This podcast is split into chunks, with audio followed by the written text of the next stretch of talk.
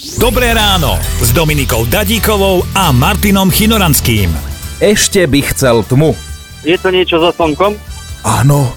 Takto bude, slnko stoj. Slnko nevychádzaj. A skupina? nebyť S tebou, skupina Skoro ako... Teta Linda. Áno.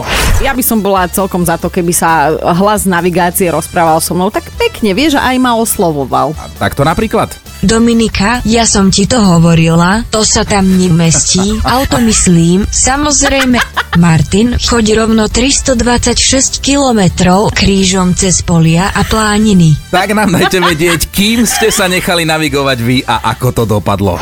Bol trošku unavený, tak si povedal, že super, vidím pred sebou červené koncové svetla, tak pôjdem za tým autom, však povediem a po tej ceste a tak išiel, išiel chvíľku, videl tie svetla v diaľke a zrazu pred ním zákrúta a tie červené svetla to bol traktor v poli, ktorý tam v noci oral, takže Normálne na rovnej ceste ideme a tá navigácia, že zastavte a choďte peši.